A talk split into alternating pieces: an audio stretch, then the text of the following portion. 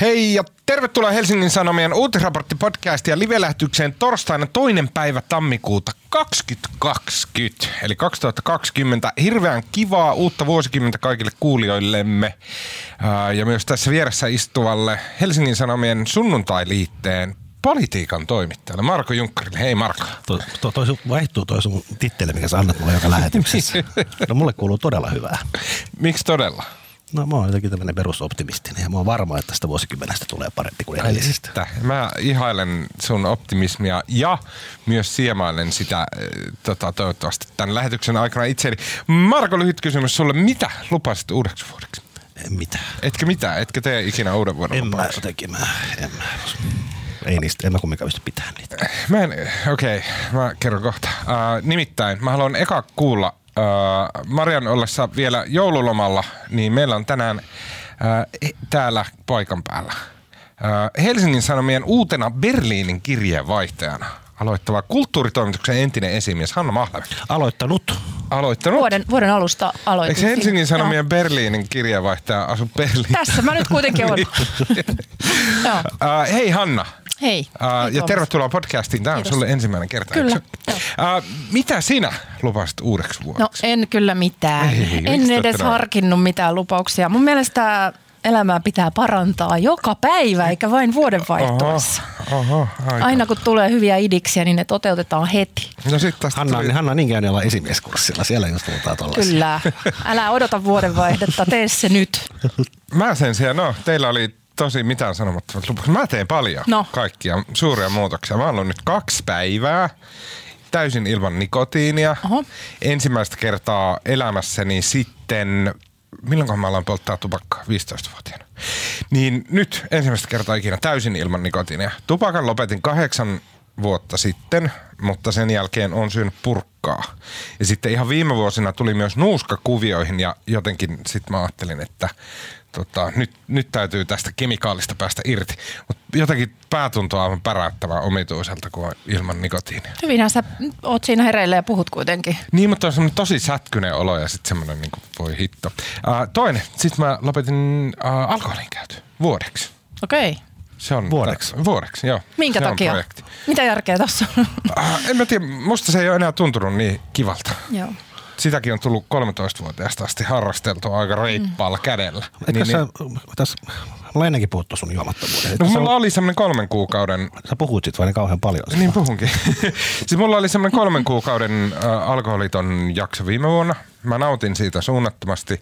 Ja sitten vähän siitä jää semmoinen niin fiilis, että pitäisi nyt vähän pidempi vetää. Niin, niin mä ajattelin, että nyt olisi aika vuodeksi. Tämän tukemiseksi mä teen sillä tavalla, että kun mä laskin, että paljon mulla menee sitten nikotiinia ja alkoholiin vuodessa, ää, ei kun anteeksi päivässä, mm. niin 13 euroa. Mm. Se on aika paljon.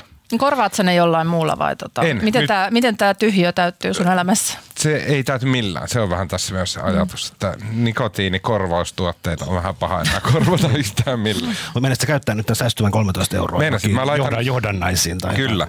Mä, mä laitan sen uh, 13 euroa päivittäin menee mun tililtä pois toisaalle, semmoiseen niin talle, talletustiliin.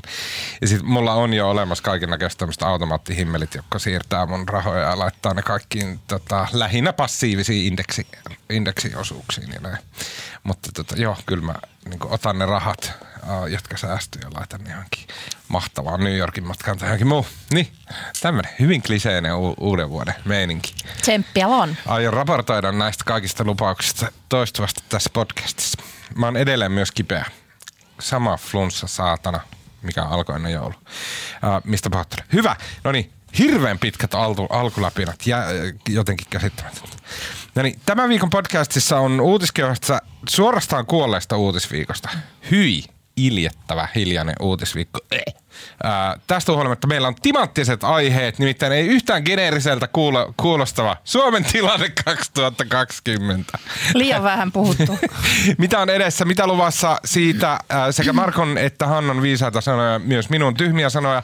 Ja myös puhumme tietenkin kansakunnan isän, salolaisen juristin ja ansioituneen pylväskiipeilijän tasavallan presidentti Sauli Niinistön uuden vuoden puheesta. Teemana oli vihapuhuminen, hallitusten lyhytikäisyys, pääministerien paineet, ää, miksi presidentti oli valinnut juuri nämä aiheet ja vielä keskustellaan lyhyesti äh, Hannan kanssa Saksan tilanteesta, äh, mitä Euroopan merkittävimmässä maassa on tapahtumassa nyt, kun 2020 on muun muassa mm. Merkelin viimeinen äh, vuosi mm. liittokanslerina. Milloin se vaihe? Milloin se Merkel lopettaa? 2021. Ensi vuonna, ensi vuonna on liittopäivävaalit. Kyllä erittäin mm. merkittäviä kohtalonhetkiä koko Euroopalle. Ja lopuksi vielä hyviä keskustelun aiheita pitkien epämukavien hiljaisuuksien varalle.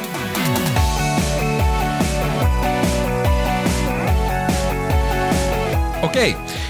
Tasavallan presidentti Sauli Niinistö piti eilen ää, perinteisen uuden vuoden puheensa, jossa arvostelee kaikkien häntä alempiarvoisten ihmisten typeriä mielipiteitä ja huonoa makua. Ää, no ei. Ää, Presidentin puhe on vuodesta 1936 lähetetty suoraan kansalaisten sydämiin ja siinä hän tarjoaa oman näkemyksensä siitä, miten edellisvuosi on mennyt ja mikä on seuraavaksi meininki. Marko, lyhyt tämmöinen historiallinen kysymys alkuun. Oliko presidentin puhe, onko se aiemmin ollut tämmöinen niin kuin, tämmöinen samalla, tämmöinen niin kuin yläpuolisen tarkkailijan analyysityylinen puhe? Koska nythän se on, niin kuin presidentti tulee semmoisen kiihkeimmän päivän politiikan ulkopuolelta mm. ja tarjoaa semmoisen, niin kuin, että, että tämä on niin kuin ulkopuolisen katsontakanta siihen, että missä Suomi menee. Mutta oliko se aiemmin semmoinen, että tiedätkö, puoliryssäläinen diktaattori Kekkonen tulee ja rupeaa paukuttaa? No, tämä tuli vähän yllättää tämä kysymys. Mä tiedän. Sä poliittisen niin. historian no, olen. Veter, veteraani. Sitten on, mä musta, jos, jos, joskus mä oon lukenut, oli jossain kirjassa, oli joku tyyppi on tutkinut siis kaikki nämä presidentti ja uuden vuoden puheita tehnyt semmoista erilaista tekstianalyysiä ja myös sisältöanalyysiä. Ja onhan ne, on ne muuttunut ja mun mielestä Kekkosen aikana sehän saattoi nostaa jonain vuonna se nosti niin kuin rattijuopumukset niin kuin mm. esille ja no. se oli niin kuin tavallaan semmoinen, se oli myös vähän niin kuin toimintaohje. Varmaan ohjeita työmarkkinoille ja ruoan hinta, on. viljan hintaa ja Siellä on ihan ollut, hatusta vetele, mutta mulla on semmoinen mielikuva, että tällaisia tuli ennen. Se on ollut konkretiaa ja sitten semmoista yleistä maalailua. Mutta kyllähän tässä niin kuin tavattomin, tavattomin tämän vuoden puheessa oli se, että presidenttihän oli vinossa. Hei, mä kiinnitin Tähän... samaa huomiota. Niin. Joo. Miksi se istui vinottain siihen pöytään suhteessa? Täällä on niinku, musta... Oliko siitä, hänellä siitä, Huomas, sivunoja? Huomasitko? En, koska En. mä en katsonut, taisin mä katsoin vaan pätkän sitä puhetta. Mielestäni niin kuin, jos, on, jos niin kuin ottaa asiansa vakavasti, niin istuu suoraan kohden pöytään. Se on aina, ollut, se on aina ollut niin. Ei kun istutaan vinottain. Oh, yeah. Se on aina ollut, että presidenttihän on, siinä on se Joo. lippu ja se joku kukka ja sitten presidentti on kädet tälleen ristissä katsona suoraan kameraan. Mun mielestä tämä uusi on paljon parempi. Nyt se nojasi taaksepäin rennosti. Joo, toinen käsi Kyllä. pöydällä. Todella cool. Se on ehkä vastaanottavaisempi asento. Mm-hmm. Tai Joo. joku tämmöinen varmaan liike, ele, tulkitsija saattaisi sanoa. Niin. Vähän niin kuin ripaus niin. mukana. Mutta ei se ihan, ihan tosissaan ole siinä työpöydän ääressä nyt, jos kritiikkiä sitten. Joo, mutta sitten hän kumminkin samaan aikaan luki sen, luki sen selvästi teleprompterista. Joo. Totta kai. Totta kai. Mutta oli, musta oli, mä tykkäsin tästä vinoudesta. Joo. Musta kiva, okay. kun ihmiset on vinossa. Joo. joo, joo. Mä olin, Kiinnitin huomioon I'm, I'm a fan, sanoisi amerikkalainen. Niinistön fani.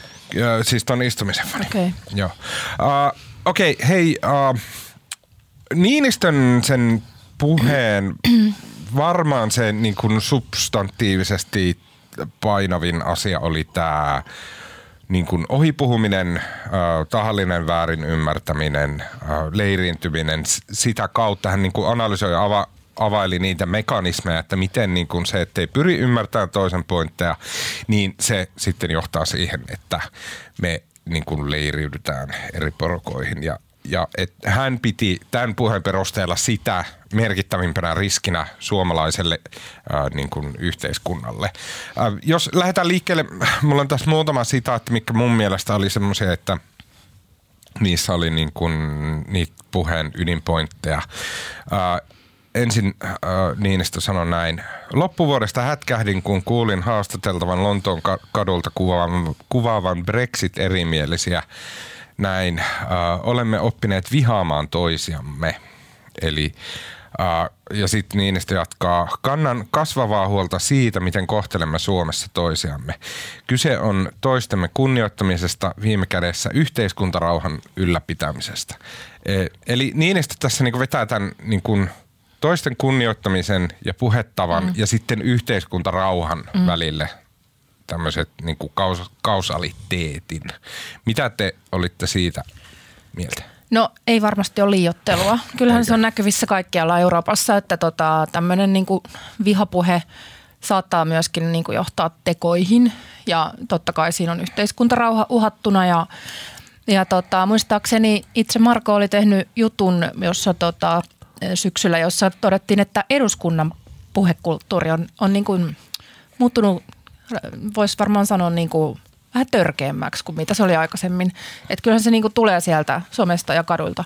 Mutta musta oli vaan jännä, niin kuin, että Niinistö on niin kuin loppuvuodesta huomannut tämän ja että hän haki sen esimerkin Britanniasta. Et tota, no hän halusi varmaan olla ajankohtainen hakemalla tuon Brexit-esimerkin, mutta et kyllähän, kyllähän koko ilmiö Suomessakin on jo paljon vanhempi. Ja olisihan hän voinut halutessaan ottaa sen esimerkin Suomesta. Toki varmaan haluaa pitää sitten kuitenkin etäisyyttä niin päivän politiikkaan ja on varovaisempi valinta sitten niin kuin ottaa tuo kansainvälinen esimerkki. Mm. Joo, mä oon itse asiassa tai siis, kun Hanna viittasi eduskuntakeskusteluun, niin mun mielestä eihän sekään nyt ole mikään uusi ilmiö. Mm. Ja mun mielestä moni edustaja sanoi, että se oli jo viime kaudella, mm. se oli tavallaan se mölinä, se mölinä on niin kuin uutta. Se, että mm. ei, ei niin kuin välihuutoja, vaan semmoista niin kuin, koitetaan tahallaan häiritä puhujaa ja silleen semmoista ihme, ihme mökkää siellä. Mutta tota, se on kyllä nyt lisääntynyt ja musta mä olin kuuntelemassa sitä alhol välikysymyskeskustelua, niin oli se kyllä ihan sietämätöntä, kun se mm. niin huudet, huudetaan toisten päälle mm. ja vaan ainoa tarkoitus niin kuin hiljentää toista. Ja se on kyllä jotenkin, se on kuulijallekin aika raskasta. Mm. Mutta tuohon Niinistöön, niin kyllä, siis musta oli hyvä puhe ja niin kuin, just, just tuli se Hesarin Niinistön onnistuminen tehtävässä, niin oliko se nyt tässä 190 prosenttia suomalaisista arvioi, että se oli niin kuin onnistunut hyvin. Suomalaiset rakastaa Sauli Niinistöä. niin, siis, yksi, yksi prosentti oli sitä mieltä, että ei, oli, ei ollut hyvin tai melko hyvin. Yksi prosentti. Niin Olisi muuten kiva tietää tosiaan, mitä, mitä he Ke, sitten... Keitä, keitä ne on? Ottakaa yhteyttä. Niin. Tuomas.peltomafia, hs.fi. Mutta onhan se niin kuin, et siinä mielessä Niinistöhän on niin kuin, kaikki, kaikki, koko Suomi on katsonut sitä Mauno Koivisto-sarjaa ja Koivistohan oli huiman suosittu silloin ensimmäisen kautensa mm. alussa ja tullessaan valituksi, mutta eihän hänkään päässyt ikinä tuommoisia lukemiin. Ja mm.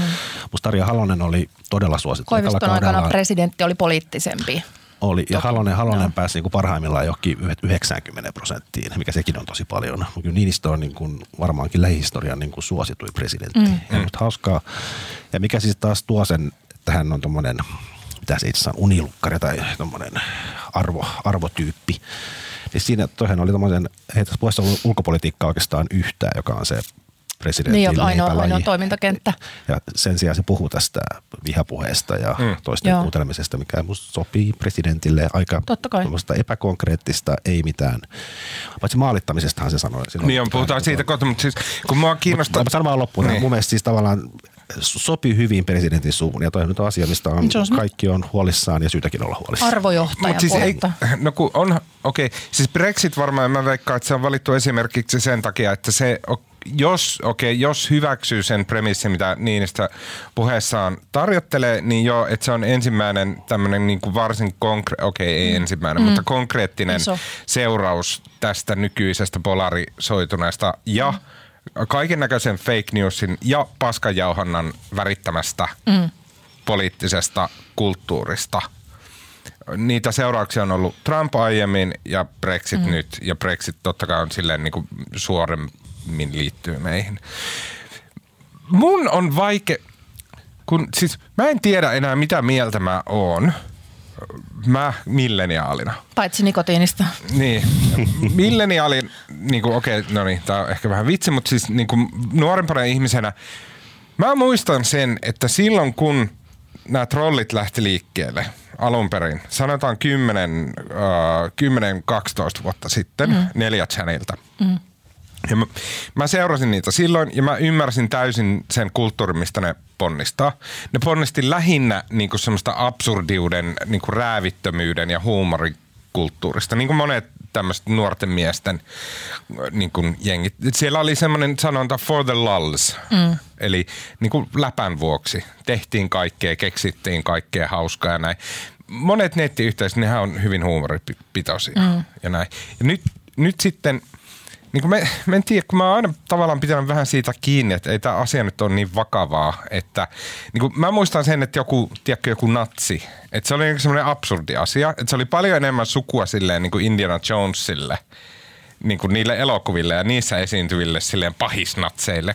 Tai, tai sitten jopa tää, nämä kuunatsit. Mm. Et siinä, siinä on ollut semmoinen niin kuin hu, huumorin, semmoisen niin kuin läpään, semmoisen absurdiuden elementti läsnä vuosikymmenen ajan ainakin. Niin, että se ei ole ollut silleen niin kuin, okei, okay, että niin kuin, mm. Mä tunnistan voi... tonne, että tavallaan niin kuin mäkin olen itse öö, syntynyt 70-luvun lopulla.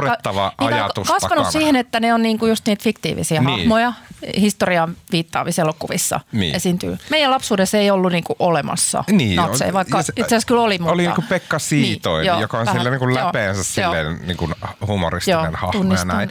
Ja sitten nyt, nyt taas sitten ollaan tänään siinä tilanteessa, että okei, tasavallan presidentti, jonka nyt voisi kuvitella ainakin virkansa puolesta silleen tapaavan hyvin paljon ihmisiä, että hän niinku hyvin laajalta rintamalta kuulee asioita, niin hänkin ottaa niin kuin tällä tavalla kantaa, että, että okei, että tässä ei ole enää sitä niin kuin mm. läpän ja huumorin elementtiä, vaan tämä on se mekanismi, joka tulee johtaa siihen, että, tai voi johtaa siihen, että yhteiskunta rauha järkkyy, mm. millähän varmaan tarkoittaa, että okei, äh, mielenosoittajat rupeaa ottaa piiffiä äh, poliisin kanssa, äh, mielenosoitusleirit mm. ehkä keskenään kähinöi, ja tämmöistä. Ja enemmän sitten se polarisoituu siihen, että sä, niin kuin, sä voit olla olemassa vaan osana jompaa kumpaa leiriä, niin kuin konservatiivit tai, tai sitten liberaalileiriä.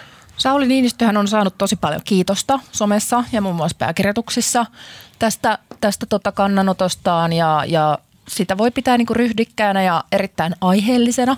Mutta keskustelin just äsken tuossa kollegoiden kanssa lounaalla, että uskotteko, että tämä oikeasti vaikuttaa johonkin ne, jotka esimerkiksi verkossa tota, vihaa lietsoo, niin tota, seuraako ne presidentin uuden vuoden puheita mm. vai ottaako ne sieltä ohjeita vastaan? Me ei oltu kauhean optimistisia tämän suhteen että mikä tämän mm. niin käytännön vaikutus on. Että onko se enemmän vaan siis semmoinen seremoniallinen signaali ja mistä, mistä käytännön, käytännön tilanteeseen, miten siihen voitaisiin vaikuttaa? Niin, ja tuossa Niinistön puheessa oli, ja mä luulen, että ne kiitokset yksi syy oli se, että siinähän ei, se oli aika selkokielinen. Siinähän ei ollut semmoista Niinistölle usein mm. tyypillistä kryptisyyttä. Outoja, Tos, outoja sanajärjestyksiä. Niin, ja nyt toi niin kuin, se niin kuin solju hyvin se puhe ja se oli niin kuin siinä ymmärsi, mitä hän sanoi, mikä on puheessa. Siitä plussa. niin, siitä plussa. Mm. Niin. Uh, sitten Niinistö otti kantaa tuohon siis terrorismilainsäädäntöön. Se on nyt hänellä joku asia. Hyvä on pakko suojata tiukasti, jos siitä halutaan pitää kiinni. Tästä on kyse myös puheissani terrorismia koskevasta lainsäädännöstä. Mihin Niinistö tällä viittasi? Se viittasi tähän alholiin. Sehän oli, kun se Niinistö otti asiaan kantaa ja silloin hän, hänen koplas siinä, että tavallaan, että jos näitä naisia ruvetaan tuomaan, niin se edellyttää, että Suomessa pitäisi terrorismilainsäädäntö olla vähintään samalla tasolla kuin muissa Pohjoismaissa. Mm. Minusta on vähän traagista, että Euroopan unioni ei pysty tekemään yhteistyötä tässä, tässä asiassa eikä alholin suhteen. Että tota, varmaan niin poliittiset päättäjät pelkää liikaa sitten tota, laita oikeistoa ynnä muuta, mutta et siis niin kuin, eihän toi ole mikään kansallinen kysymys. Että tavallaan eikö se ole semmoinen, missä EU voisi olla vahva ja näyttää yhteistä tahtoa? Tuosta mä oon täsmälleen samaa mieltä, että missä mä oon tässä täällä podcastissakin puhuttu, että siellä on siis 70 000 ihmistä sillä alhollin mm. leirillä ja se on, niin kuin, se on niin kuin fakta, että se leiri hajoaa niin kuin mm. muutaman kuukauden, jonkun ajan kuluttua, niin se mm. leiri niin kuin kaatuu omaan mahdottomuutensa, että siellä on, siellä on Turkki saattaa aloittaa hyökkäykset uudestaan tai jotain. Ja sitten nämä 70 000 mm. ihmistä lähtee niin kuin omin toimin mm. kaosmaisesti tulemaan Eurooppaan. Eikä ne sit... vaikutukset, ei ne ole kansallisia. Että jos siellä on joku Suomen kansalainen, mm. niin tämän koko kaauksen vaikutus hänen osaltaan ei tule automaattisesti juuri Suomeen tai vain Suomeen tai niiden muiden tuhansien, kymmenen tuhansien ihmisten vaikutus niin kuin ei jää niihin valtioihin, joista ne on ehkä lähtenyt sinne. Et ja kuinka mahtava tilaisuus, asia. koska se mm. ai, koko aihepiiri on joka tapauksessa niin myrkyllinen, äärimmäisen toksinen kenelle tahansa mm. poliitikolla. Hirveellä ja vaikeuksia tulee, niin sitten laittaa sen EUn kautta, niin sitten ketä ei enää edes kiinnosta. ei vaan silleen, että EUhan on kuitenkin, se on sen verran etäällä kansalaiset. Se on hyvä, mm. niin kuin, se on hyvä kanava silleen niin kuin vähän jotenkin jäähdyttää – asioita, ettei ne mene niin Mutta tällaisissa aidosti yhteiseurooppalaisissa kysymyksissä sillä voisi olla rooli. Niin voisi, joo joo, Kyllä. joo ehdottomasti. Mutta se on, vaikka EUn päätöksentekomekanismi on virtaviivaistettu, eikä nyt ei vaadita enää yksimielisyyttä joka ikisestä asiasta, mutta siitä huolimatta EUssa on, jotkut maat on hyvin eri mieltä asioista kuin erät toiset, ja siellä on kauhean vaikea saada tämmöisiä Euroopan laajuisia päätöksiä vaikeista aiheista mm. aikaiseksi.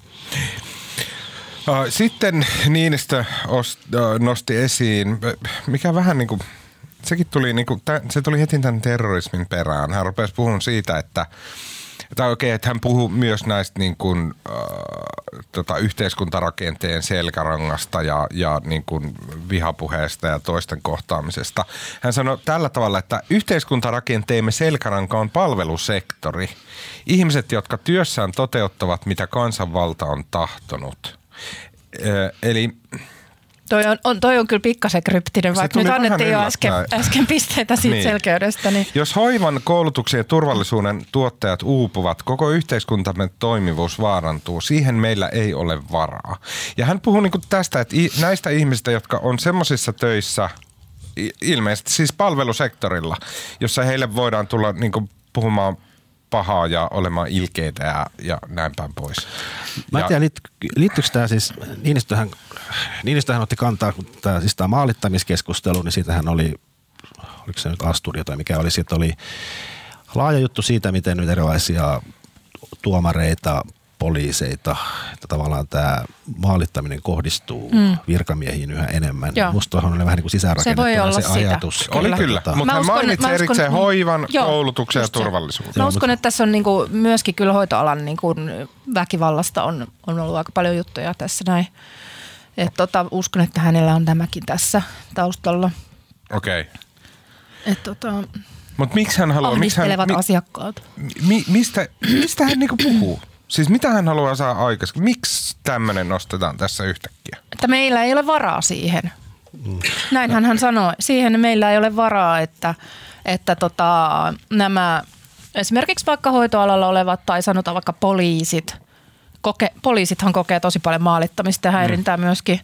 Uupuu, vaihtaa alaa sen takia. Ja siis jos ei se ole enää ikään kuin houkutteleva turva, tietyllä tapaa turvallinen ala, niin ei sinne saada hyvää työvoimaa. Ja siis mä oon ainakin ihan Niinistön kanssa samalla linjalla siitä, että ei Suomen kannata, kannata niin huonontaa tota, noita aloja, julkisia infrastruktuurin kannalta olennaisia aloja. Oli, oli on tosi ihan looginen. Jos hetki aikaisemmin puhuu ylipäätään siitä, miten ihmisten puhetapa on kiristynyt Joo. ja tavallaan Viha. tämmöinen viha kasvanut ja tämmöinen suomalaisia yhteen, suomalaisen välinen liimaa niin heikentymässä, niin kyllähän tuonne siinä mielessä mm. on seuraava askel se, että kyllä Joo. se komentuneet asenteet näkyy siellä terveyskeskuksessa. Mm. Tai, tai vaikka joku lastensuojelu on ollut kyllä. pitkään myöskin esimerkki tästä.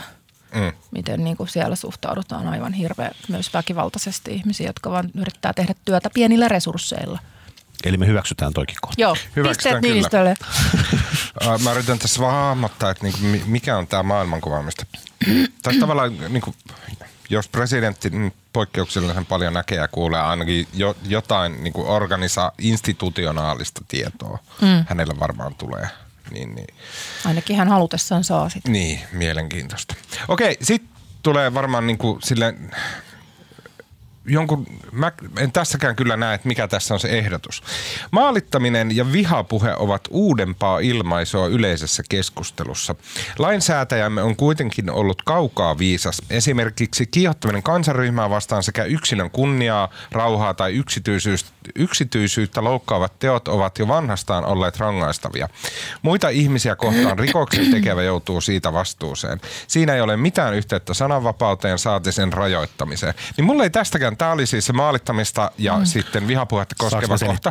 Mulle ei aukea tästä se, että, että vaatiiko hän näiden tota, kriminalisointia vai että sanoiko hän nimenomaan, että, että meillä on ollut vastaa, jo hyvä laki? Hän vastaa nimenomaan, että meillä on jo hyvä laki. Mä, mä tulkitsen Koska niin, sitäkin että, on kyseenalaista. Niin, hän viittaa nyt perussuomalaisiin, jotka on niin kuin hyvin voimakkaasti halunnut uudistaa tota, vihapuhetta koskevaa lainsäädäntöä ja tavallaan lieventää sitä. Niin tässä on niistä aika suoraan sanoa. On. on. Kyllä, joo. Ja, Onko se näin päin? Siis ja se ar- joo. niin, eli että lieventää. Elikkä... Siis kun mä luulin, että meillä ei ole vielä vihapuheen lainsäädäntöä. Kiihottaminen kansanryhmää vastaan. Eihän se ole vihapuheen lainsäädäntöä. No, me käytettiin väärää termiä, joo, mutta siis tavallaan perussuomalaiset on tehnyt lakialoitteen ja puhuu tästä jatkuvasti eduskunnassa, että tämä nykyinen kiihottaminen kansanryhmää kohtaa lainsäädäntö, se rajaa sananvapautta ja sen takia sitä pitäisi muuttaa. Ja sitten tota, silloin kun näistä tällaisista törkypuheista on, on jotain oikeuskäsittelyitä, niin puhutaan usein myös kunnianloukkaamisesta tai, tai tota, yksityiselämää loukkaavan, loukkaavasta tiedon levittämisestä. Mm. Ja kyllä hän mainitsi nämä, nämä myöskin tässä näin. Niin, mutta Mut siis, siis tämä on mielenkiintoista, koska... Tota, sitten on olemassa niin. vielä tämä maalittaminen ja vihapuhe. Niin, joo. Siis nämä, on kuitenkin, mutta nämä on eri asioita. Joo, ei, ei hän ehdottanut uusia lakeja mun mielestä. Ei munkaan tähän, mielestä, tähän. mä ymmärsin. Niin. Että hän mutta, on tyytyväinen siihen, että mitä nyt on lakiin kirjattu. Mutta se tavallaan, siis sehän on jatkuvan kyseenalaistuksen kohteena, mitä lakiin on nyt kirjattu, niin, kuten mut, Marko tässä sanoi. Mutta eikö nyt ole menossa, että jotkut vaatii maalittamista rikoslakiin? Kyllä, tämmöinen keskustelu Joo. on käynnissä. Niin. Ja mun, Mitä te mieltä? Tästä itse asiasta. Se, niin. niin, se maalittamisen määrittelyhän on niin kuin Kyllä. oma oma juttunsa.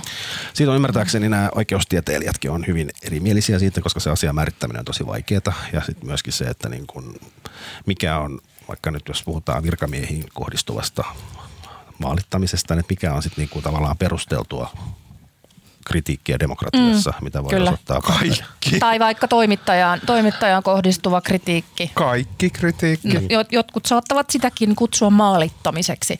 Toi maalittaminenhan on... Mikä, niin kuin, miten toimittajan kohdistuva kritiikki voisi olla maalittamista? Ihan Twitteriä ikinä. seuraamalla niin kuin olen huomannut, että M- mitä se, tämä, niin kuin, okay, tämä on muotisana tämä maalittaminen. Niin on, mutta mitä se voi olla? Mm mitä voi olla semmoinen toimi... Okei, okay, lähdetään edes toimittajasta, joka on kuitenkin jonkun verran suojellumpi tai eh, niin kuin suojellumpi ihminen kuin sanotaan vaikka korkean tason poliitikko. Niin mikä, mikä voi toimittajalle olla semmoista, joka on maalittamista? julkisessa areenassa, julkisessa, mm. osana julkista keskustelua, toimittaja, joka tekee työnsä julkisuudessa – No esimerkiksi varmaan niin kuin osoitetietojen julkaiseminen on aika selkeä esimerkki tai muiden yksityiselämän tietojen levittäminen, niin, mutta, jotka ei liity mitenkään. Mutta miten se sitten yksityiselämää loukkaava mm. tiedon levittäminen mm. on jo kriminalisoitu? Mm. Miten se, mi, niin mitä, mitä tämä maalittaminen, maalittaminen tuo niin, lisää? Niin. No tota, varmaan siis tämmöinen, niin kuin, miten se nyt sanoisi, Marko, onko sua maalitettu koskaan? No eikä, mä, mä, mä, mä, mä en oikeastaan ikinä ole täysin ymmärtänyt, mikä, on, niin kuin, mikä tekee jostain maalittamista. Mutta eikö se nyt toimittajia voi kohdistaa semmoista, että näitä tämmöisiä Twitterissä näitä tämmöisiä nimimerkin suojassa olevia tyyppejä, joilla on kolme seuraajaa, niin sitten sit sit yhteen toimittajan kohdistuu, että voi tulla tuhat viestiä päivässä. Mm. Niin onhan se nyt niin kuin, onhan se nyt tavallaan, pystytään te- tekemään somemyrsky tavallaan keinotekoisesti. Niin, tai esimerkiksi poimitaan jotain, mitä toimittaja on tehnyt ja tota, poimitaan sieltä, sieltä niin tarkoitushakuisesti joku asia, joka ei tavallaan niin kuvasta sitä kokonaisuutta ja sitten rakennetaan sitä narratiivia sen tarkoitushakuisesti poimitun asian ympärille, että saadaan se näyttämään niin myöskin ehkä erilaiselta kuin mikä on sitten niin kuin oikeasti se todellisuus. Mikä kuulostaa tosi ilkeästi Ja mikä, mikä saa sitten ihmiset, niin, jollain tavalla vihjataan ja ihmiset niin kuin lähtee niin, sitten kimppuun. Siis mikä kuulostaa sille jo, onpa, onpa tuhmasti tehty, mutta siis miksi sen pitäisi olla rikos?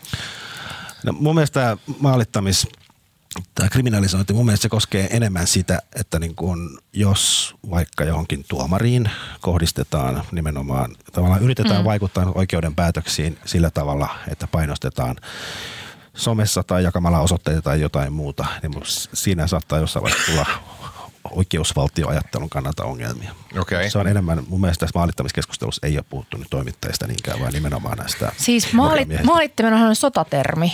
Itse niin asiassa Wikipedian mukaan juuri tsekkasin, mitä siellä sanotaan. Eli määritellään ennalta kohteita hyökättäväksi, tuhottavaksi tai vallattavaksi. Mutta okei, okay, mun mielestä toi oli mahtava mm. esimerkki toi, Marko, toi, että jos tuomariin niin painostetaan somessa ja mm. näin. Heti itselle tuli semmoinen, että niin joo, kuulostaa tosi vakavalta ja tosi näin. Mm. Mutta se johtuu siitä, että sä toit siihen tämän tuomaritermin. Mutta sitten eikö muka tuomaria saa arvostella? Totta kai saa. Jos se tekee typeriä tuomioita ja Suomessa on kokonainen Itä-Suomen hovioikeus, joka ei tee mitään muuta kuin typeriä tuomioita, niin siis eikö silloin se ihminen saa kerätä ympärilleen netissä vaikka kuin monta tykkääjää ja yhdessä lähteä myllyttää, että mm. nämä tuomarit tekee aivan käsittämättömän vääriä tulkintoja. Sehän on niin kuin perusoikeus niin. arvostella niin. niitä. Ja vaikka kerätä sitä massavoimaa taakseen, että mm. nämä ihmiset... Mä oon tosi pahoillaan, mm. että sen yleensä tekee sille ihan täydet huurupäät. Se on niin kuin mm. ikävä Joo. demokratian niin kuin sivuoire, niin. mutta että et se oikeus täytyy olla. Kyllä, se onkin tästä... varmaan, varmaan niin kuin just juridisesti niin kuin tosi vaikeaa, vaikka en ole juristi, niin tota, voin kuvitella, että se on tosi vaikeaa vetää se raja siis sen perustellun kritiikin ja sen maalittamisen välille. Mutta et maalittamistahan perustellaan usein myöskin sillä, että sillä pyritään lopettamaan. Eli tavallaan jos sua maalitetaan, niin sen tavoitteena on antaa, järjestää sulle potkut tai saada sut vaihtamaan alaa. Pyritään vaientamaan sut tai, tai tyyliin niin kuin ajamaan sut henkilökohtaisessa elämässä johonkin, johonkin kriisiin. Eli tavallaan se, kyllähän se silloin tunnistaa, että se ei ole per, per, pelkkää perusteltua ammattiin liittyvää kritiikkiä. Yksi, yksi, yksi kysymys. Mikä ero on sillä, että jos äh, kansalaisakti, tai okei okay, sanotaan valveutunut kansalainen nimeltä, sanotaan vaikka Titta Kettunen, keksitty nimi, tämmöistä ihmistä ei ole olemassa. Hän hoksaa, että oikeusministeriössä on virkamies nönnönnö, joka on tehnyt jotain, jonkun tyhmän päätöksen mm. näin. Hän järjestää mielenosoituksen eduskuntatalon portaalle – jossa sanotaan, että, että tämä ministeriön virkamies on tehnyt tyhmästi. Että, että, siinä, että siinä, mitä hän on tehnyt, niin ei huomioida, että siitä tulee ihmisille harmia.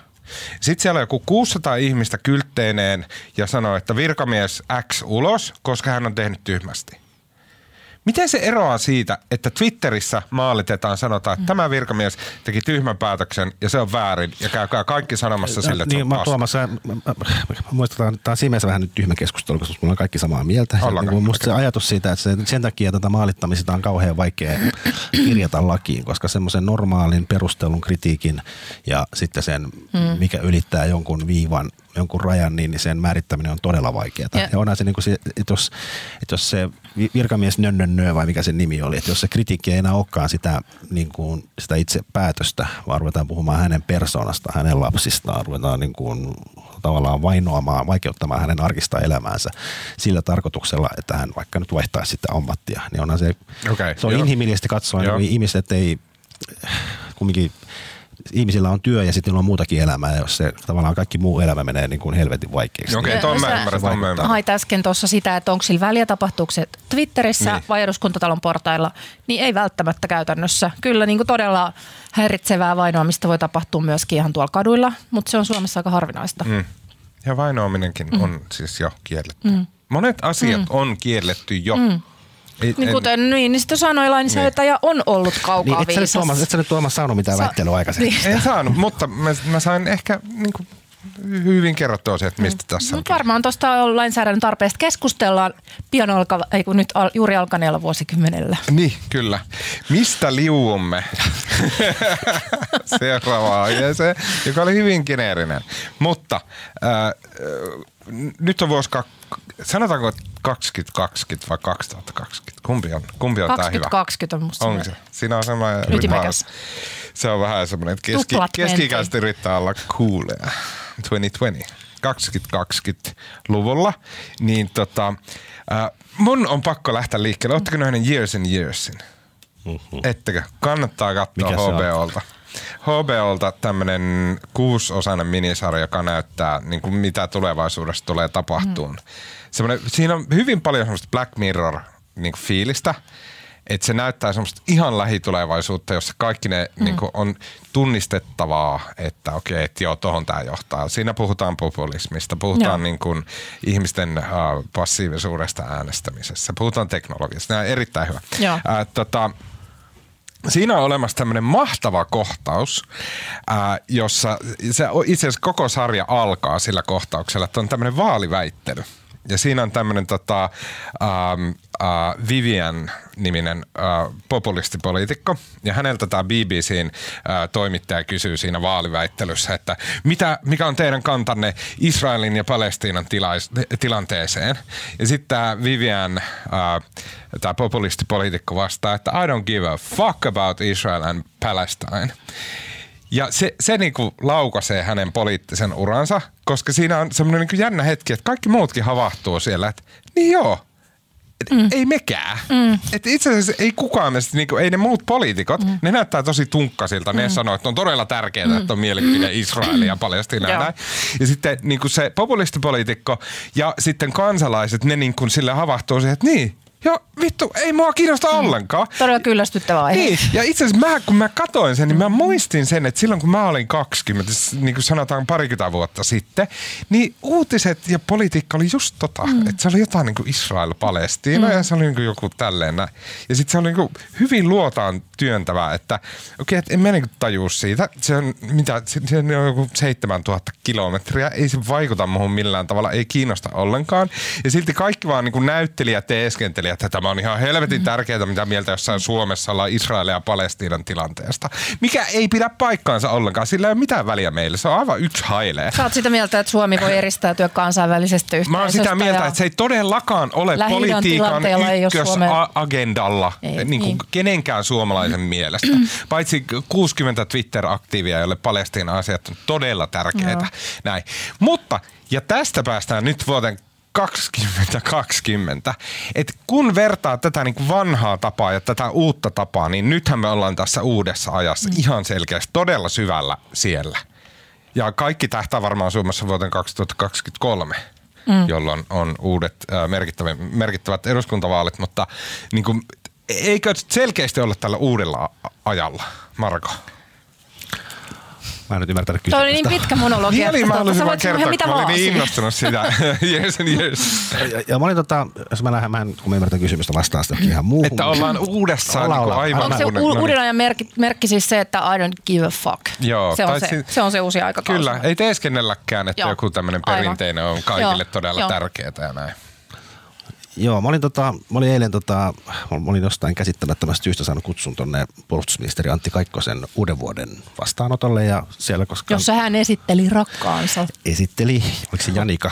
Ja, tota, en muista.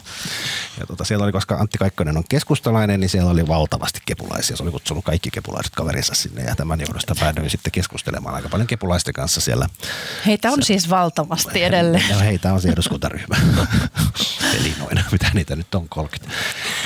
Mutta se jotenkin se, musta jotenkin, mä tosiaan puhuin niin kuin erikseen useamman keskustalaisen kanssa. Ja jostain kepulaiset nyt jauhaa sitä identiteettipolitiikkaa. Ja niin. niin ei musta, mikään muu puolue puhu niin paljon identiteettipolitiikasta kuin Kepu. Eikö, eikö Kurvisen mielestä pitänyt luopua siitä? Piti, ja siis on niin kuin joka haastattelussa mun mielestä Katri Kulmuni puhui siinä Hesarin haastattelussa mm. identiteettipolitiikasta, Kurvinen puhui siinä Hesarin haastattelussa identiteettipolitiikasta.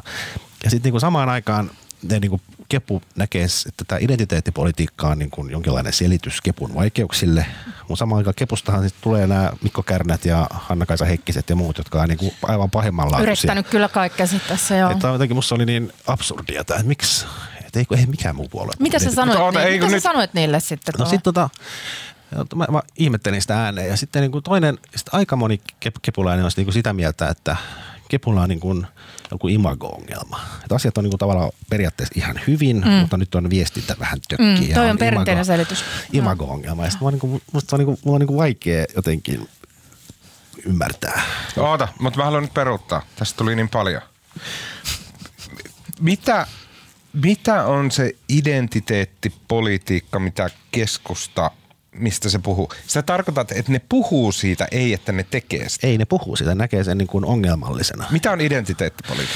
No sepä se, kun en mä oikein tiedä sitäkään. Mutta kyllä ne tekee sitä. Mitä se on? No identiteettipolitiikkahan, niin kuin, no ei mullakaan nyt ole mitään politologia vastausta tuohon, mutta siis äh, siinä pyritään vetoamaan ihmisten identiteetteihin, se, eikä se välttämättä on... puhumaan niin kuin sellaisista tavallaan valtion kehysbudjetin niin kuin painopisteistä, Kyllä, vaan on... enemmänkin siitä, että tota, kuinka tärkeää sulle on vegaanisen kenen, ruoan saatavuus. Seisot? Se on, niin. se on nimenomaan, että niin. jos, jos perinteisessä politiikassa niin nää, tämä ryh, ryhmäytyminen on tapahtunut – jonkun tulonjakokysymysten tai niin kuin oikeisto-vasemmistojaon perusteella, niin identiteettipolitiikassa määräävä tekijä voisi olla sukupuoli tai seksuaalinen identiteetti tai... Suhtautuminen maahanmuuttoon. Niin, tai ruoka tai jotain muuta. Että ne jakolinjat mm. rakentuu, ne leirit rakentuu eri tavalla kuin vanhassa maailmassa. Niin, mutta miksi se on sitten identiteettipolitiikkaa ja sitten jos se niin kuin jakolinja on talous, niin sitten se on jotain muuta. Eikö nämä kaikki mm. ole identiteettipolitiikkaa? No, en mä tiedä, onko verotus niin kuin, en mä tiedä, onko tämmöinen. Ei se varmaan suoranaisesti ole. Ei, on mun mielestä niin kuin perinteinen tapa jakaa sitä sen perusteella puolueet on aikoinaan syntynyt, että on mm. erilaisia näkemyksiä yhteiskunnan kehittämisestä. Niin. Eikö, eikö tota, tavallaan niin kuin keskustalle toi on siinä mielessä luontevaa, että tota, keskustan olemuksen ytimessä on koko Suomen elinvoimaisena pitäminen, eikö vaan? Ja siihen liittyy tämä maaseudun asia, ma- maataloustuottajien asia. Ja siihen, siihen kytkeytyy sit suoraan niin kun kysymykset esimerkiksi lihantuotannosta, turkistarhauksesta ja tällaisista, jotka joidenkin mielestä on asioita, joita pitäisi niin kuin muuttaa tai tarkastella eri tavalla. Niin siis keskusta niin sieltä keskusta, keskusta löytää niin kuin identiteettipoliittisen tämmöisen niin kuin Siis eihän oikeasti Odin. turkistarhauksella ole niin. mitään tekemistä minkään no, niin, no, mutta sitä monet vastustaa. Mutta mut keskusta, keskusta niin rakentaa siitä sitä puolustaa. Joo, ja sitten lihan syöminen on niin kuin luonteva, tavallaan niin kuin luonteva keskustalaisille tämmöinen identiteettipoliittinen teema. Niin, millä vaan? ne niin kuin yrittää saada niin. mahdollisuus. Niin. Mutta jos Mikä, kesku... siis niin. haluan kuitenkin niin. vaan sanoa, että ei se ole totta. Eihän niin. lihansyönnillä ole mitään niin, tekemistä. Niin. Ja mun mielestä periaatteessa voisi on keskustakin ajatella, ja, varma, ja sit, itse asiassa monet keskustalaisetkin ajattelee näin, että tota, kyllähän maaseutukin voisi ikään kuin uudistua. Ja jos niin kuin aika iso konsensus on siitä, että lihansyöntiä pitää varmaan maapallolla vähentää, niin voisi niin kuin miettiä vaikka enemmän jotain uusia teknologioita, tehostaa jotain kauranviljelyä, mm. JNE, löytää se maaseudun uudestaan. Niin, tota, aivan näin kun eilen koti kepulaiset yritti kysellä multa, että mitä, mitä niin kuin mun mielestä kepun pitäisi tehdä ja mistä minä tiedän, eikä se onneksi ole mun asia. Mutta tota, Oliko jäl... epätoivoa ilmassa suorastaan? mä, mä, mä jälkikäteen niin miettimään, niin, niin mä tiedän, mä tiedän nyt vastauksen. Mä, mä tiedän, mitä kepun pitäisi tehdä. No. Yön yli mietittyäsi. En mä tiedä, tämä oli siis vitsi, mutta siis, siis hassuahan on, hassuahan on tavallaan se, että siis kepu Juha Sipilän hallituksessa, joka oli kaikilla mittareilla aika oikeistolainen ja sitten viime keväänä niin kuin naps vaan kepu päätti, että Juha Sipilän hallitus oli ihan huono ja nyt tehdäänkin toisenlaista politiikkaa. Ja kumminkin niin kuin valtaosa kepun siitä perinteisestä äänestäjäkunnasta, se, ne on siis maanomista ja metsänomista ja niillä on niin kuin enemmän tai vähemmän porvarillinen niin kuin tämä ajatusmaailma. Historiassa kepu on pärjännyt niin kuin se on voittanut vaalit aina silloin, kun sen tavallaan päädemoni ja vastustaja vaaleissa on ollut demarit. Ne voitti 91, Esko Aho voitti. 03 Jätteenmäki ja Lipponen tappeli verissä päin ja, ja tota, Jätte, Kepu voitti. 07 tota, Vanhanen hyökkäsi demareiden kimppuun ja silloin oli tämä SAK vaali, mainoskampanja ja muuta. Ja 15 mm. Sipilä oli jälleen niin kuin AY-liikettä ja demareita niin kuin vastaan. Eli kepu pärjää aina, kun niiden vihollinen on demarit. Ja nyt, niin kuin, nyt on niin kuin perustelematta jäsenistölle, ne on nyt niin kuin loikannut vaan demareiden kaveriksi. Apupuolueeksi. Apupuolueeksi. Ja tämä, niin kuin, tämä niin kuin hämmentää sitä porukkaa ja musta ei ole niin kuin mikään ihme, että se kannatus laskee, koska ei tätä niin kuin kukaan oikein ymmärrä. Ja mun mielestä niin kuin, nyt tulee se mun vastaus, mitä Kepun mm. pitäisi tehdä. Ne pitäisi nyt unohtaa, ne pitäisi ottaa kännykkä pois Mikko Kärnältä ja lopettaa tuommoinen identiteettipolitiikka hössötys. Ja niiden pitäisi palata sinne nyt niin kuin siihen perinteiseen politiikkaan ja niiden pitäisi nyt niin kuin ryhtyä niin, kuin niin oikeistolaiseksi kuin vaan mahdollista. Eli niiden pitäisi tota, tavallaan ajatus se, että keskusta porvaripuolue on kumminkin vasemmistovetoisessa hallituksessa ja ovat niin kuin porvarin viimeinen lukko ja toivo, joka estää tämän maan vajoamisen tämmöiseen punavihreään hetteikköön. Tämä on siis imago. Mm. Ja tämän vuoksi nyt Katri Kulmuni, joka se Hesarin haastattelu viime viikolla, missä on, oli, oli kulunut sata päivää sitä, kun hän otti puheenjohtajana ja hänen oli pitänyt siinä haastattelussa toive oli, että hän kertoisi, mikä on keskustan linja tai millaista keskustaa mm. hän kehittää. Niin hänen olisi kannattanut siinä haastattelussa niin ilmoittaa jotain, vaatia yhteisöveron alennusta tai jotain muuta todella tiukkaa mm. oikeistolaista mm. ja pistää niin kuin Sanna Marinille jauhot suuhun ja vaikka tämä yhteisöveron alennus olisi koskaan toteutunut, mutta yrittää profiloitua nyt niin kuin porvaripuolueena. No sehän olisi varmaan tapa myös löytää sitten jatkossa yhteistyömahdollisuuksia perussuomalaisten kanssa, joiden talouspolitiikka Kyllä. ilmeisesti on aika oikeistolaista, jos, jos siinä on johdonmukaisuutta. Niin, Musta on hyvä, jos siinä on johdonmukaisuutta. niin, mutta tota, eikö keskustassa tule nyt sitten aina kuitenkin vaikeuksia sen köyhän asian kanssa, kun sitäkin pitäisi muistaa. Ja alkeolaiset juuret. No, mulle just tota... Joku mainitsee aina köyhän asian. No, mulle just, mulle just yksi kepu... Keskusta on just niin oikeistolaisin hallituspuolue Suomen historiassa. Ja, tuli ja sen jälkeen ne menetti kannatuksesta. Mm. Ei pidä nyt ei pidä tälleen vaihtaa linjaa. Jos on valittu yksi linja, niin pysytään siellä. Ja sitä paitsi tota, mun mielestä toi tota, köyhän asia on hyvä, koska mulle just yksi kepulainen selitti, että Santeri Alkio olisi digannut aktiivimallia. Okei. Okay. Mun mielestä okay. sekin oli virhe, miksi ne niinku... Mä haluan nähdä argumentit tuon väitteen tuoksi. Niinku, no Santeri Alkiohan, vaikka se puhuu köyhän asiasta, mm. mutta sillähän oli myös tämmöinen niinku oma toimisuus ja yksilön vastuu ja se idea siitä, että... Ahkeruus ne, tietenkin. Ahkeruus Joo. ja se, että ei valtion tehtävää vaan mm. no siihen aikaan ei kellään mm. valtio ylipäätään syytänyt rahaa mihinkään, mutta niinku ajatus siitä, että niinku yksilöllä on vastuu eikä niinku sitä rahaa saada taivaasta, niin siinä mielessä aktiivimalli olisi voinut sopia tähän, niin nyt Kepun olisi pitänyt ehdottomasti vastustaa sitä aktiivimallin purkamista. Mm. Mm. Tässä mun ohjeet. Menkää no niin, todella paljon oikein. meni perille nyt, eikä vietetä enää lomia siellä. Okei, okay, no siis pyst- on, onko tässä nyt jotain yleistettävää koko Suomeen 2020? Mun pyörii vaan kepu päässä. Kepu 2020. Mutta mä luulen, että... No sen, sen verran voi yleistää, että mun mielestä tämä jotenkin identiteettipolitiikasta hössöttäminen pitäisi nyt lopettaa ja ruveta tekemään, mutta jotenkin asioita, niin kuin oikeita asioita, mm. pohtimaan sitä verotusta. Mutta mä en usko, että siellä on ikinä. Si- silloin kun vuosi oli 98 ja sille lehdetkin kirjoitteli näistä asia-aiheista pitkiä mm. uuttavan tylsiä juttuja näin, niin siihen ei tulla enää meneen koskaan takas. Joku valtion budjettiesitys, niin okei, varmaan niitä juttuja tehdään vielä silleen niin kuin vuosia, mm. mutta ei se kenenkään mielestä tule olemaan silleen niin kuin ykkösuutinen, niin kuin helvetin tärkeä asia ja kiinnostava. No, toisaalta, mitä mä nyt joskus aina katsonut Hesarin luetuimpia juttuja listausta, niin kyllä niin kuin kovat talouspolitiikan aiheet yllättävän paljon ihmisiä kiinnostaa. Kyllä. Niin, joo, mutta Hesarilla on ehkä kuitenkin niin. tavanomaista sofistikoituneempi mm. lukijakunta. Ei tavan mm. Jälleen kerran tuli sama Gallup tuli uudelleen ja mä perustan koko mun poliittisen filosofian. Eli kolmannes suomalaisista tietää mm. edes, mitkä puolueet hallituksissa.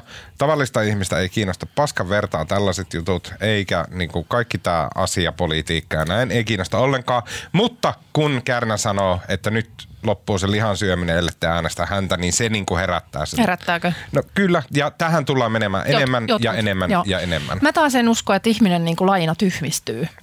Niin en mäkään. Niin. Eikä siinä mun mielestä tavallaan niin kuin, kyllä, kyllä varmaan aina niin kuin tajutaan, että talous on tosi tärkeä kaiken tämän perusta ja sitä pitää johdonmukaisesti niin kuin miettiä, että miten Varmasti. sitä hoidetaan. Mä oon, kyllä, mä oon kyllä täsmälleen samaa mieltä. Ja sitä paitsi mun mielestä niin kuin noissa... Sivistysporvari.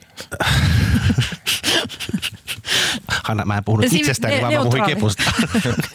Mutta siis, tota, ei, mä, mä kyllä, no siis ylipäätään politiikan juttuja lukijamäärät on musta taas kasvanut, mikä johtuu siitä, kun politiikassa tapahtuu niin paljon. Ja kyllä musta ihmiset lukee, ne lukee ihan sitä semmoista niin kuin perusbudjetti-uutistakin, niin kuin, se on vaan hyvin tehty.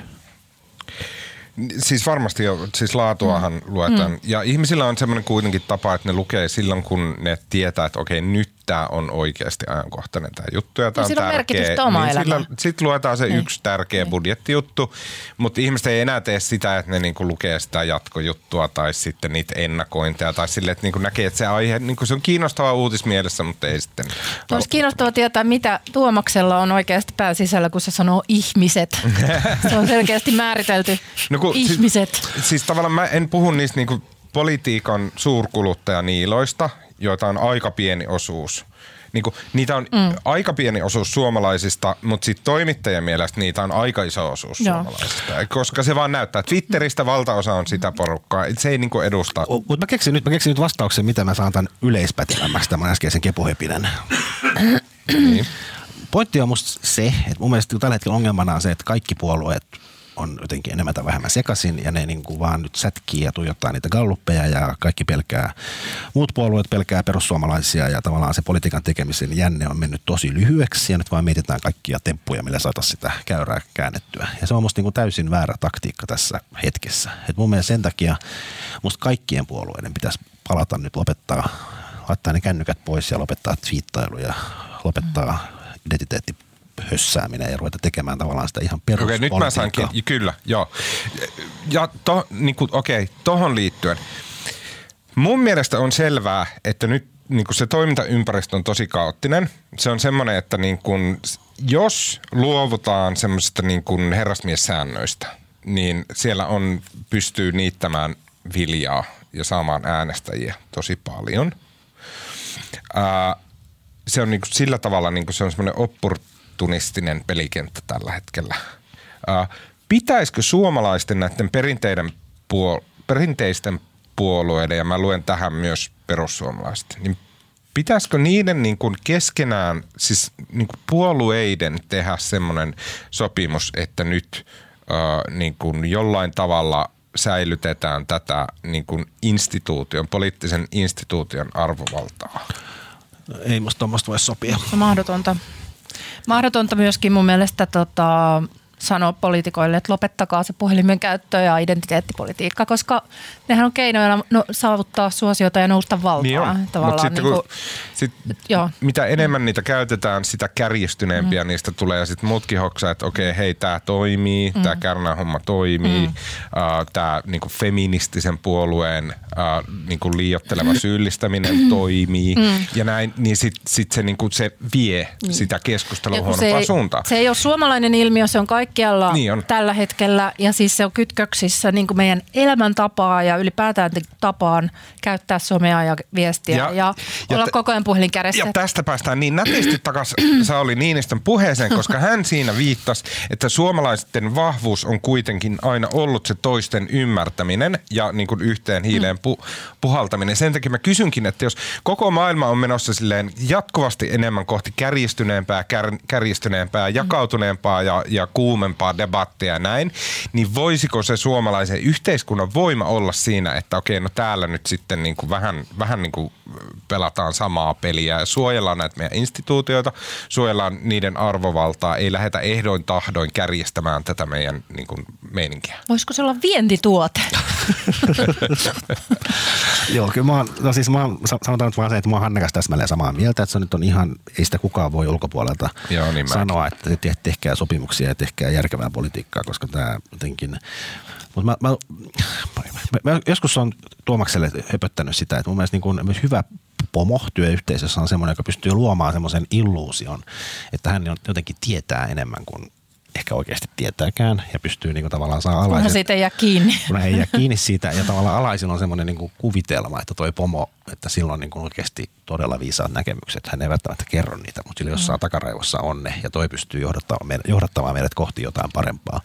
Niin musta se pätee vähän niin kuin politiikkaakin, että kyllä, niin kuin se, kyllä ihmiset oikeasti myös, jos Tuomas sanoi, että 40 prosenttia tiedä, ketkä on hallituksessa, mutta eihän ihmisiä niin kuin määrättömästi kiinnosta politiikan. Neljännes ja ne haluaa, ne haluaa ennen kaikkea, että niiden itselleen ja omalle perheelle ja lähipiirille, niin, niin tavallaan elämä on vakaata ja turvallista ja työpaikat säilyy ja näin edespäin.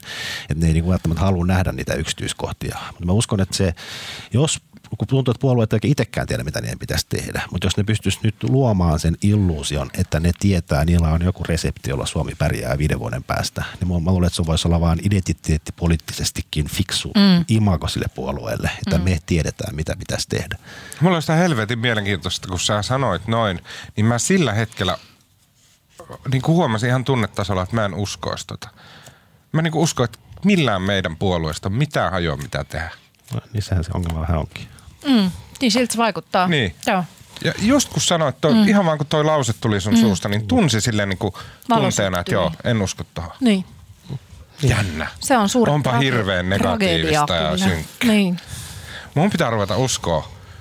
Sosiaalidemokraattiseen aatteeseen. Mm. Ei. Mihin? Tietääkö Mihin demarit? Mä, mä rupean RKP-läiseksi. Siihen voi ainakin uskoa, että Ruotsi on parempi maa kuin Suomi. Siinä on selkeä tavoite. Niin. Ruotsin kielen aseman turvaaminen. Kyllä, ja Ruotsin asema ja valtioliitto.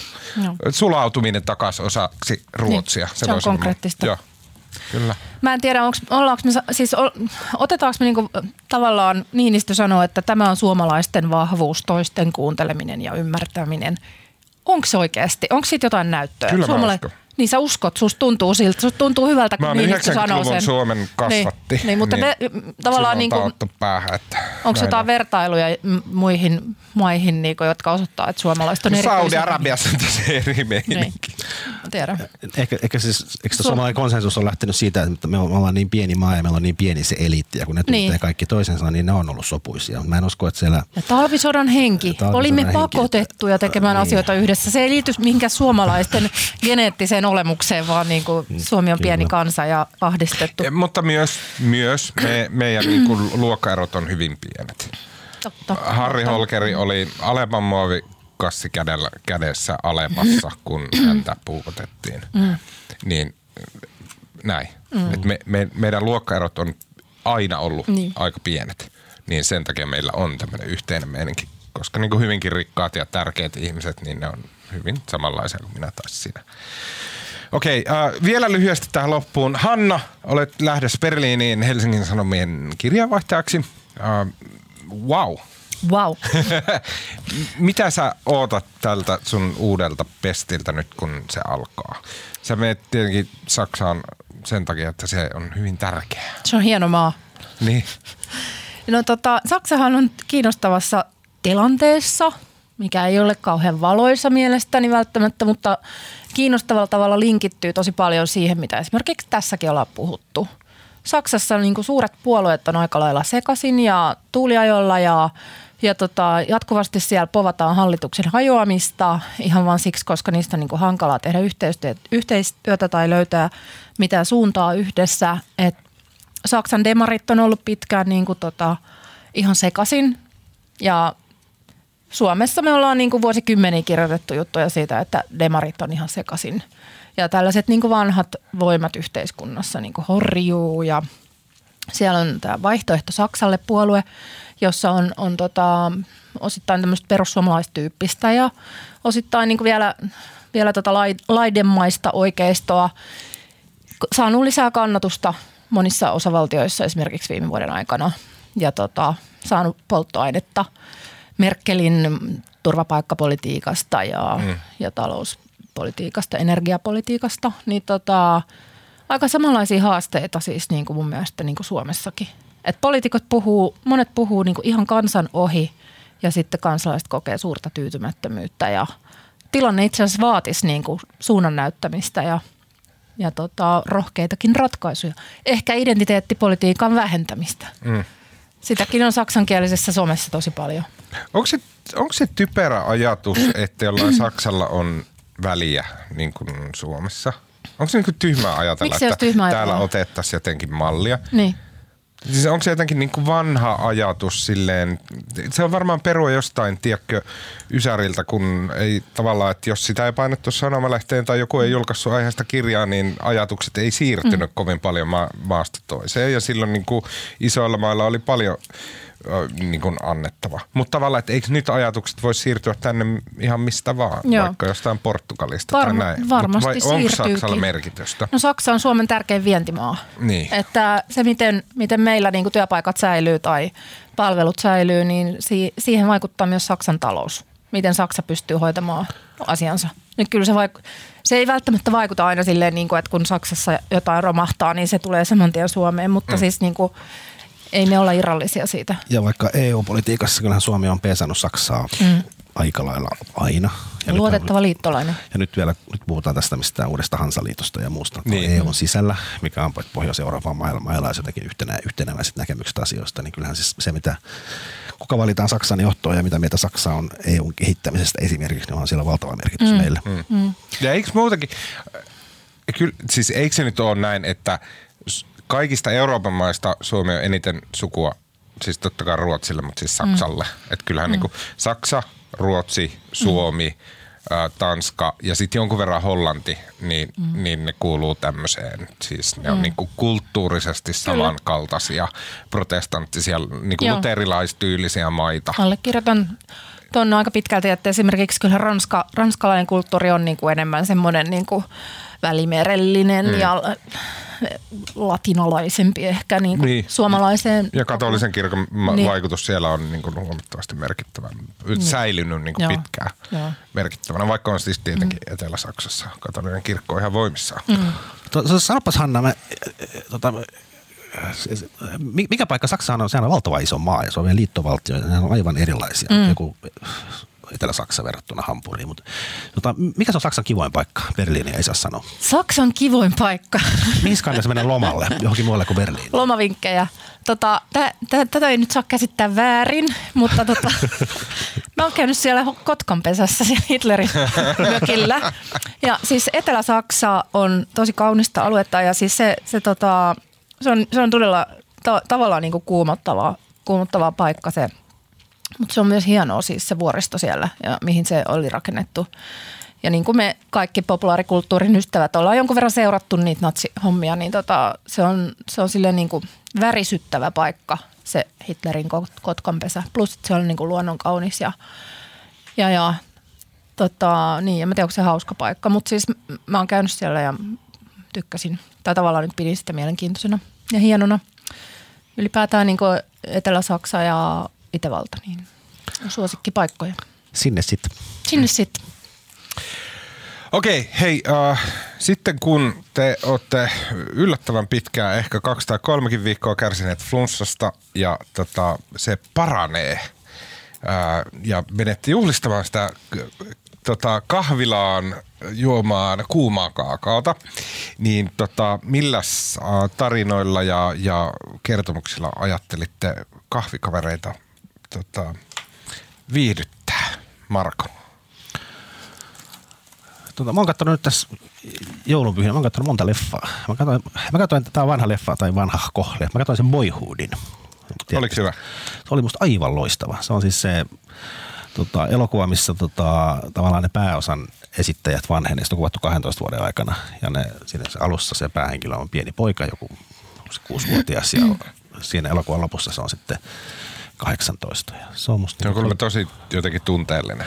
Se, on tosi, se oli tosi koskettava leffa ja se kertoo siis tämmöisestä rikkinäisestä perheestä ja miten tämä poika kasvaa siellä. Ja siinä ei niin kuin ole sinänsä mitään niin kuin kauhean dramaattista, mutta se on kauhean koskettavasti tehty tämmöinen pojan, pojan kasvutarina. Kande katsoa. Okei. Okay. Milloin se tuli? Vuosi sitten tuli vai? Joo, vai pari. M- mutta ai, melko tuore. Entä Hanna? Tota, joo, mä Öö, mä oon katsonut viimeksi nyt tota Mindhunteria, joka ei ole mikään edes uusi sarja Netflixillä. Ootko kattonut? Joo, mä katson pari ensimmäistä ja Joo. sitten se jotenkin vähän jäi. Se, siinä on kyllä tosi semmoisia tyhmiä suvantokohtia. Siinä on semmoista tyhmää suhdesoppaa. Joo, sen takia se jäi.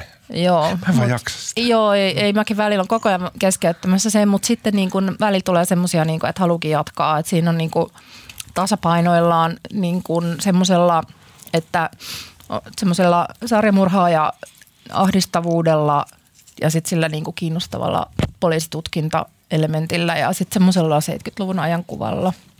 Niin tota, olen nyt jatkanut sitä tässä viime aikoina, mutta otin rinnalle katsottavaksi sen Koivistosarjan. Ah, joo. Koska se on, se on todella hyvä. Kyllä, mä katsoin eilen varmaan Mä skippasin pari alkupääjaksoa, mutta siis katsoin sen Koivisto. Ja oli Skippa, todella. Skippasit. Mitä sä skippasit niin. alusta? Siis se on tärkeä mä en, jaksa, se mä en jaksa ikinä, missä kuvaa mustavalkoinen jotain sotajuttuja. Mä en jaksa niitä, mä hyppään niiden yli. Musta on mikä, musta on mikä kiinnostavaa. Se lapsuuden kuva on todella kaikki lapsuus, ei kun kaikki Tosi lapsuus, voi... kaikki, mä en, mä en pysty lukemaan elämänkertoja sen takia, että niissä niin, alussa on aina joku 200 Hei. sivua jotain, kun oli viisi vuotias. Ei, en. Kiinnost, sä voisit syttyä siitä niin kuin Koiviston sodanajan roolista, koska siis hän ei ollut kaukopartiomies niin kuin usein virheellisesti väitetään, vaan nyt mä en muista sitä termiä, mutta ne suoritti epätavallisia iskuja. Kyllä. Eikö siinä olisi niin kuin aika draama, u, u, uusia draaman aineksia? Niin kuin? Ja, ja, se oli se sama yksikö, missä oli tämä Lauri Törni Joo, siis Törni hän oli niin todella kova. Minusta on kiinnostava tietää, mitä ne käytännössä no, teki. ihan hyvin myyty. Mm. Joo, mielenkiintoista. On ja siis lapsuus oli musta todella kiehtova. Sehän hänen äiti Koiviston äiti kuoli, kun se oli aika nuori ja se isä oli tämmöinen aika persona. Oliko se uskovainen, aika tiukka? Uskovainen ja heidän niin kuin, ainut huvituksensa lapsena oli, että joku virsien veisu jossain Joo. seuroilla ja tota, Maunosta tuli aika pessimistinen ihminen. Joo, iso oli synkkä merimies. Mm. Ai okei, okay, no niin, sä ette ylipuuttua. No. Ehkä mä ja sitten se, sekin on kiinnostavaa, miten, miten hänen nuoruudessaan siis tota, oli tämä kommunistien vastustaminen iso missio demareilla – ja miten hän siis, hän on tehnyt, kuten kaikki trivial pursuit ja pelanneet tietävät, hänen granunsa nimi on sosiaaliset suhteet Turun satamassa. Väitöskirja. Väitöskirja. Okei, okay, sori. Siinä meni se juusto. niin tota, sosiaaliset suhteet Turun satamassa. Mutta sekin niinku, saattaa kuulostaa Tuomaksesta puisevalta, mutta siis niinku, sekin on ollut semmoista sissitoimintaa, että miten siellä on niinku torpattu niin kommunistien niin Maunalla oli joku lista, Maunalla oli lista näistä kommoneista, okay. että ei saanut päästä satamaan töihin. Ja... Ai jaa. on siis tosi konkreettista. Nyt katsotaan. Hanna, sä oot jotenkin hyvä käännettää ihmisiä. No niin, Kannattaa tutustua, Manu. Uh, lupaan tutustua. Mä haluan suositella, mä suosittelin saman kirjailijan aiemmin Kauppaa kirjaa parissakin muistaakseni aiemmassa podcastissa, mutta mä oon tosi onnellinen, että mä löysin Simon Winchesterin kirjoitukset ja kirjat. Hän on tämmöinen nykyään amerikkalaistunut, mutta siis ähm, britti alkujaan Guardianin entinen toimittaja, mutta siis viimeiset 40 vuotta kirjoittanut kirjoja, ollut tämmöinen matkailureporteri. Ja kirjoittaa ihan valtavan hienoja kirjoja. Mä haluan suositella semmoista Krakatoa, uh, The Day the World Exploded, August 27th, 1883, uh, ke- kertoo Krakataun uh, tulivuoren purkauksesta vuonna 1883. Mutta kun tämän Winchesterin kirjoitustapa on silleen, että hän ottaa silleen niin hyvin omituisen asian, mistä kirjoittaa. Ää, niin kuin tätä, aiempi, tätä Krakataua tota, aiempi kirja kertoi, kertoi siis tarkkuusinsinööreistä – siis niin kuin hyvin tarkasta niin kuin hienomekaniikasta, jostain niin kuin tyyliin äh, suihkumoottereiden, niiden propellien valmistustekniikasta. Ja, näin, ja nyt seuraava kertoo silleen niin kuin, siis tulivuoren purkauksesta 1800-luvun lopussa. Mutta hän tekee sille, että hän selittää sen aiheen ja sitten hän selittää niin kaikki linkit siitä ympäriltä. Eli koska Krakatau, äh, Krakatau suomeksi, niin se sijaitsee tuolla siis Indonesian lähellä. Ja tätä 1800-luvun lopulla sillä alueella oli paljon maustekauppaa. Niin selittäessään tätä Krakataun purkausta hän selittää sen, niin kun hän pysähtyy ja nyt mennään sitten tosi syvälle siihen, että miten maustekauppa toimi 1800-luvun lopussa maailmassa.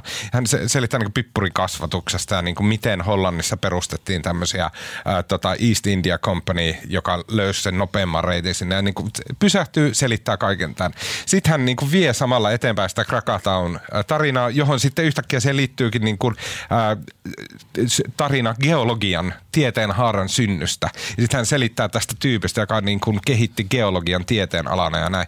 Ja se, mikä tahansa, aihe on yleensä vähän obskyyri, mutta hän selittää niin sen koko maailman siitä ympäriltä. Se on jotenkin ihan niin kuin pohjattoman mielenkiintoinen ja hieno ja uskomattoman hyvä kirjoittaja Simon Winchester. Ja kirja oli Krakatoa, uh, Krakatoa The Day the World Exploded, August 27th, 1883. Näin, varmasti löytyy suomennettunakin. Sä oot selvästi sivistynyt tässä viime aikoina. tai tyhmentynyt. Äh, tota, niin kuin joululomalla yleensä on ihmisillä tapana. Äh, kiitos loppu. tästä viikosta. Kiitos Marko Junkkari. Kiitos. Äh, kiitos Hanna Mahlamäki. Kiitos. Kovasti onnea vain äh, Berliinin kirjeenvaihtajuuteen, joka siis sehän kestää neljä vuotta. Mahdollisesti kolme vuotta. No niin, mahdollisesti kolme vuotta. Äänen, kuvan ja kaiken mahtavan meille tekee tällä viikolla Kristina Mart- Mart- Marttinen ja tota, minun nimeni on Tuomas Peltomäki ja me kuullaan taas ensi viikolla. Hyvä.